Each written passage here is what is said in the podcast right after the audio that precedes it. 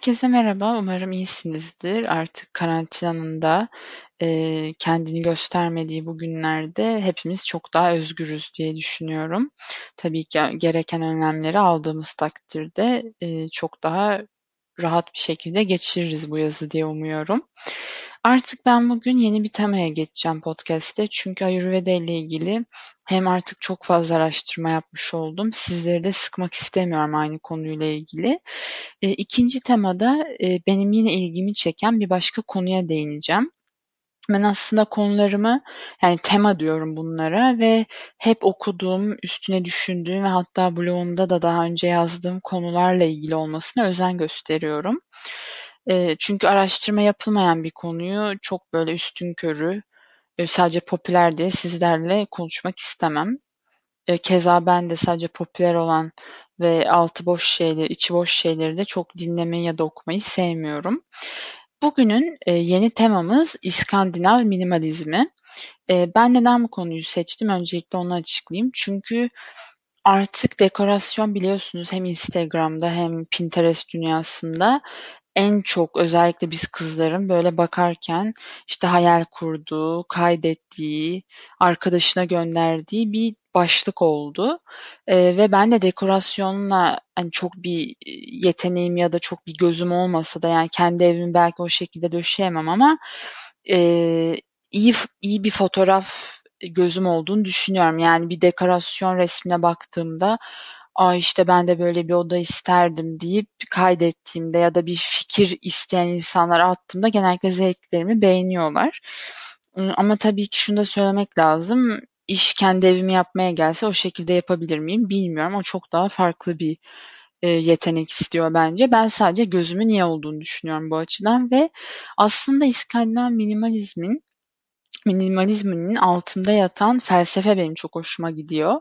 Hani böyle IKEA'ya girdiğinizde sizde çok işlevsel şeyleri bulup evinize onlarla döşüyorsunuz ya da bir görüyorsunuz işte 10 metrekareye neler sığdırabilmişler. Aslında bir yaşam alanı ortaya çıkmış burada. Bunların hepsini konuşacağız. E, ben çok IKEA konusuna girmek istemiyorum çünkü o aslında daha böyle hazır tüketme e, geçtiği bir hali İskandinav minimalizmin. O yüzden onu biraz aslında için içine yedirerek konunun bahsedeceğim ama özel olarak Ikea'nın tarihçesine vesaire değinmeyeceğim. E, çünkü ben İskandinav minimalizmini Ikea ile ne kadar bağdaştırsam da çok hazır tüketim olarak gördüğüm için e, çok aşırı değerli bulmuyorum. Yani bahsedeceğim konular benim için daha önemli. Çünkü dediğimiz dediğim gibi aslında İskandinav minimalizmi bir dekorasyon, bir stilden ziyade bir felsefeye dayanıyor. Bu felsefeyi e, ele alacağım. Fakat bu podcast'te bu temayı nasıl inceleyeceğim onu da hemen küçük bir şekilde anlatayım kısa bir şekilde. E, normalde ben bir konuyu 4-5 podcast'te yediriyorum. Çünkü 20 dakika sürüyor hepsi. Daha fazla olmasını da istemiyorum sizi sıkmamak için. E, bu temada üçe ayıracağım ben İskandinav minimalizmini. Bir Bauhaus Movement. E, bu aslında Almanya bazlı bir hareket. Bauhaus stili deniyor. Ve bu hareketin Amerika'ya nasıl geçtiği, Amerika Amerikan evleri stiline nasıl uyarlandı? İlk olarak bunu konuşacağım. E, bir sonraki podcast'te bunu konuşacağım. İkinci olarak Hiji e, stilini konuşacağım. Bu da yine aslında İskandinav Yarımadası'na ve özellikle e, Danimarka'dan çıkma bir kavram. Bilmiyorum Danimarka'ya gitmişliğiniz var mı? Ama Danimarka'nın e, tamamen dekorasyon ağırlıklı mağazalarını gezdiyseniz ne dediğimi anlayacaksınız. Üçüncü olarak Wabi Sabi burada Zen felsefesine biraz geçeceğiz. Çünkü aslında İskandinav minimalizmi sadece e, İskandinavya'dan oluşmuyor. Yani bunun aslında bir Japon felsefesi de var. Japonya'dan gelen bir tarafı da var. Eee, bu sebepten ötürü aslında biraz, eee, Japon kültüründen de bahsetmek istiyorum. Fakat bugün ilk podcast'te, eee, bu üç temaya değinmeden ben böyle daha fazla ana hatlarıyla size anlatmaya çalışacağım İskandinav minimalizmini. Eee, ana hatlarını anlatmaya geçmeden önce de size sizin bir düşünmenizi istiyorum. Belki is eee, Instagram'da search'e girdiğinizde Eee, böyle geniş beyaz koltuklar görmüşsünüzdür. Genellikle duvarlar böyle biraz daha o koltuk beyazsa siyaha dönüktür, koyu renktir. Ya da pirinç işlemeler vardır eee, monokrom mobilyaların etrafında. Yani bunların hepsi aslında e, ben şu an ne kadar betimleyebilirim size bu seste göreceğiz hepimiz ama e, zaten Instagram sayfamda da Odette is Speaking diye beni takip ettiğinizde bu podcast, bu tema devam ettiği sürece ben kendi İskandinav minimalizmi klasörümden Pinterest'te oluşturduğum bir klasör sizlere paylaşımlar yapacağım. E, beğeneceğinizi de umuyorum. Çünkü ben bir İskandinav minimalizm aşığıyım. E, ileride de evimi o şekilde döşemek istiyorum zaten. Az ve öz olması, az yayıntı hatta hemen hemen hiç obje kullanmamaları da benim çok hoşuma gidiyor. Tamamen size geriye bir oturma alanı kalıyor ve e, o kalabalığın içinde bilmiyorum ben çok sıkılıyorum. Tozunu almaktır, işte kırıldığında üzülüyorsunuz, vazolar, camlar. E, aynı zamanda benim dikkatimi de dağıtıyor. Bir oturma grubunun ortasında gördüğümde aslında genel olarak bu felsefenin altında yatanları konuşacağız ve neden günümüzde bu kadar İskandinav minimalizmi e, tekrar popüler oldu. Buna da son podcastlerde değinmeye çalışacağım tabii ki.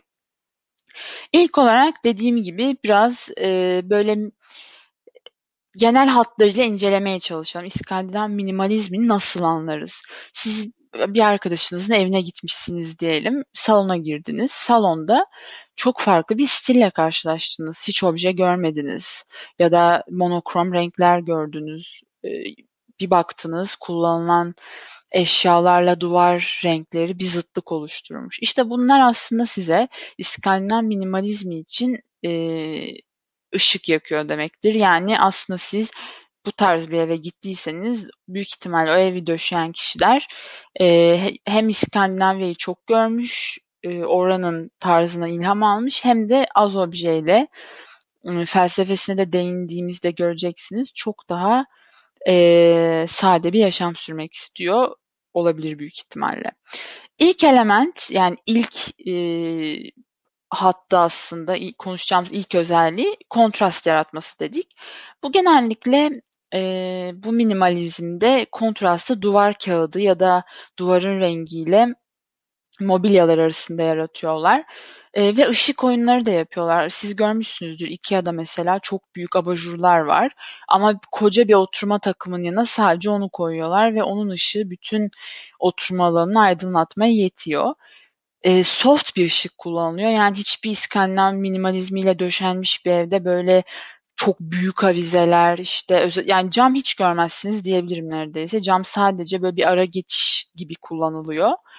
Onun dışında çok aydınlık bir oda görmeniz mümkün değildir. Çünkü böyle daha coziness ağırlıklı olduğu için işte gece oturduğunuzda gözünüzü çok yormayacak, böyle uykunuzun gelmesine yakın o koltukta vakit geçireceğiniz dakikalarda size eşlik edecek bir dekorasyon olduğunu görebilirsiniz. İkinci olarak e, İngilizce'de multifunctional pieces diye geçiyor bu özellik. Yani siz iki adam bir masa alıyorsunuz. O masayı hem masa olarak kullanıyorsunuz hem tabure olarak kullanıyorsunuz. Hem belki üstüne çıkıyorsunuz. E, büyük bir pardon yüksek bir raftan bir şey alıyorsunuz. Yani tek bir obje sizin 4-5 şekilde kullanım, kullanmanıza olanak sağlıyor. O bir objeyle evinizdeki birçok şeyi halledebiliyorsunuz. Üçüncü olarak bu benim en sevdiğim özelliğinden biri doğadan ilham alması. Bu yüzden İskandinav minimalizmi ile yapılan evlerde ahşap çok kullanılıyor.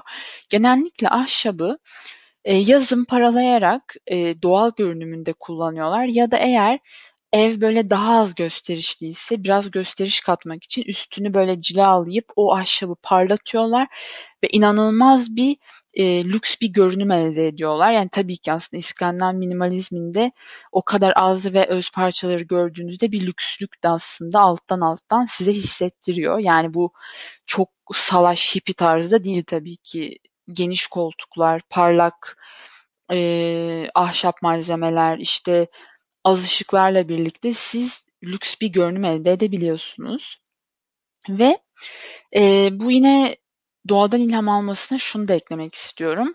Özellikle evinizin çokça ışık alan yerlerine oturma koltuklarınızı koyduğunuzda e, dışarıdan e, natürel ışığı almış oluyorsunuz. Yani gün içinde birçoğumuz belki odasında pencere olmadığında e, ışığı açmak zorunda kalabiliyoruz. Bu minimalizmi benimseyenler gün içinde hiç ışık kullanmadan gece de minimum ışık kullanarak aslında az bir aydınlatmayla doğal ışıktan yararlanmaya çalışıyorlar. E, dördüncü özelliğimize gelirsek e, Hici tarzı. Bunu yine çok kısa bahsedeceğim. Hani özelliklerinden biri olduğu için. Ama esas olarak ayrı bir tema şeklinde değineceğim podcast'te. Ee, aslında Hici dediğim gibi Danimarka çıkışlı bir kelime. Ve sizin yarattığınız ortamda tamamıyla sıcaklık yaratması anlamına geliyor.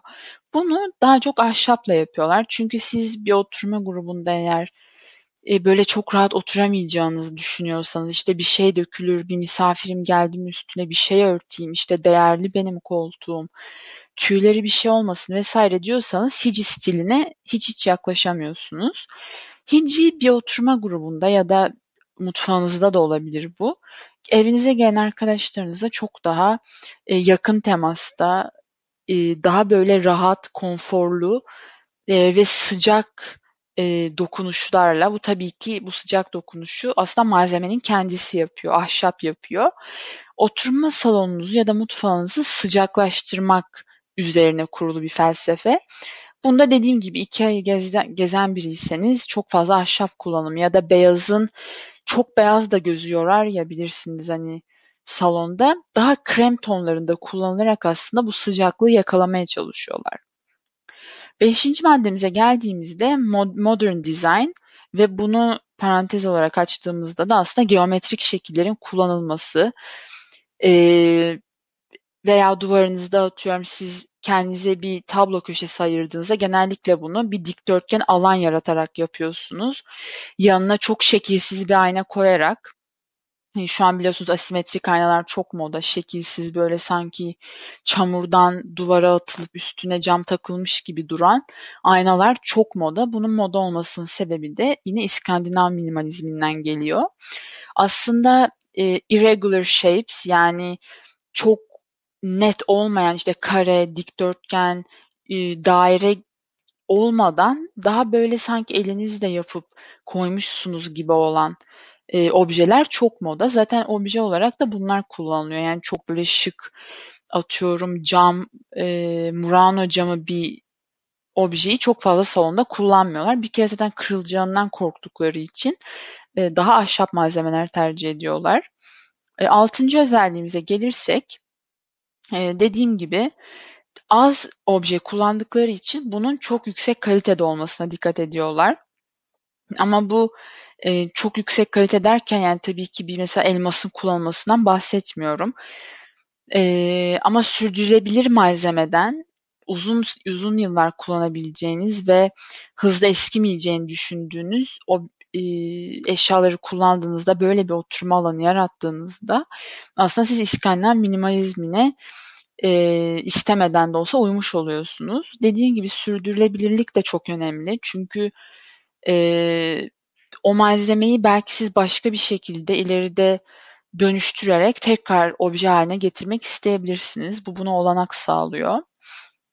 E, son özelliğimiz ise çok çarpıcı renklerin e, ve printlerin kullanılması. Mesela yine Pinterest'te görürsünüz. E, aslında bu zıtlığı dediğim gibi e, siz bir printle çok kolay yapabiliyorsunuz bir koltuğun üstüne çok büyük renkli bir battaniye attığınızda ki bu yine aslında o e, sıcaklığı yaratan unsur olacaktır. Aslında yine e, çok kullanışlı ve az yer tutan bir obje koyarak oraya o sıcaklığı İskandinav minimalizmi temasını yakalamış oluyorsunuz. Benim bu podcast için sayacağım aslında 7 temel özellik buydu. Fakat e, yine böyle beğendiğim, gördüğümde işte tam bu İskandinav minimalizmi olarak bulduğum şeylerde ortaya sehpa olarak özellikle pirinçten yapılma, işte üstünü kaldırdığınızda içine e, belki havlunuzu, belki büyük doğal taşlar koyabileceğiniz e, sehpalar oluyor. Bu sehpalar e, ben IKEA'yı epeydir gezmiyorum e, ve bilmiyorum orada bulabilir misiniz ama e, bu kadar işlevsel bir şeyin sehpa olarak kullanılması da dediğim gibi İskandinav minimalizminin bir parçası. E, IKEA konusuyla ilgili de şunu söylemek istiyorum. E, oradaki objelerin uzun kullanılabilir olduğunu düşünmüyorum. Yani siz bir dolap aldığınızda o dolabın bir iki sene içinde çok hızlı eskiyor.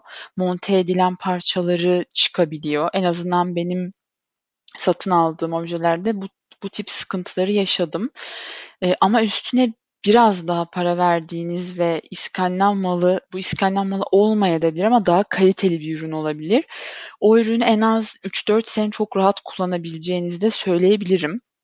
E, ben e, Kopenhag'ı gezdiğimde oradaki dekorasyon mağazalarına girdiğimde o dolapların ince işliliğin ince işliğine ve kullanışlılığına inanamamıştım. Yani tek bir dolap aldığınızda bile büyük ihtimalle biz kızlar o dolabın içine çok rahat yerleşebiliriz. Ee, özellikle dolap içlerinde ki kategorizasyon çok iyi yapabiliyorlar. Yani sizin gömlekleriniz ne tarafa asılacak, işte tişörtleriniz nereye konacak, çoraplarınıza kadar o bölmeleri çok iyi yapabildikleri için hem yerden tasarruf ediyorlar hem de aslında çok organize bir hayat yaşamış oluyorlar.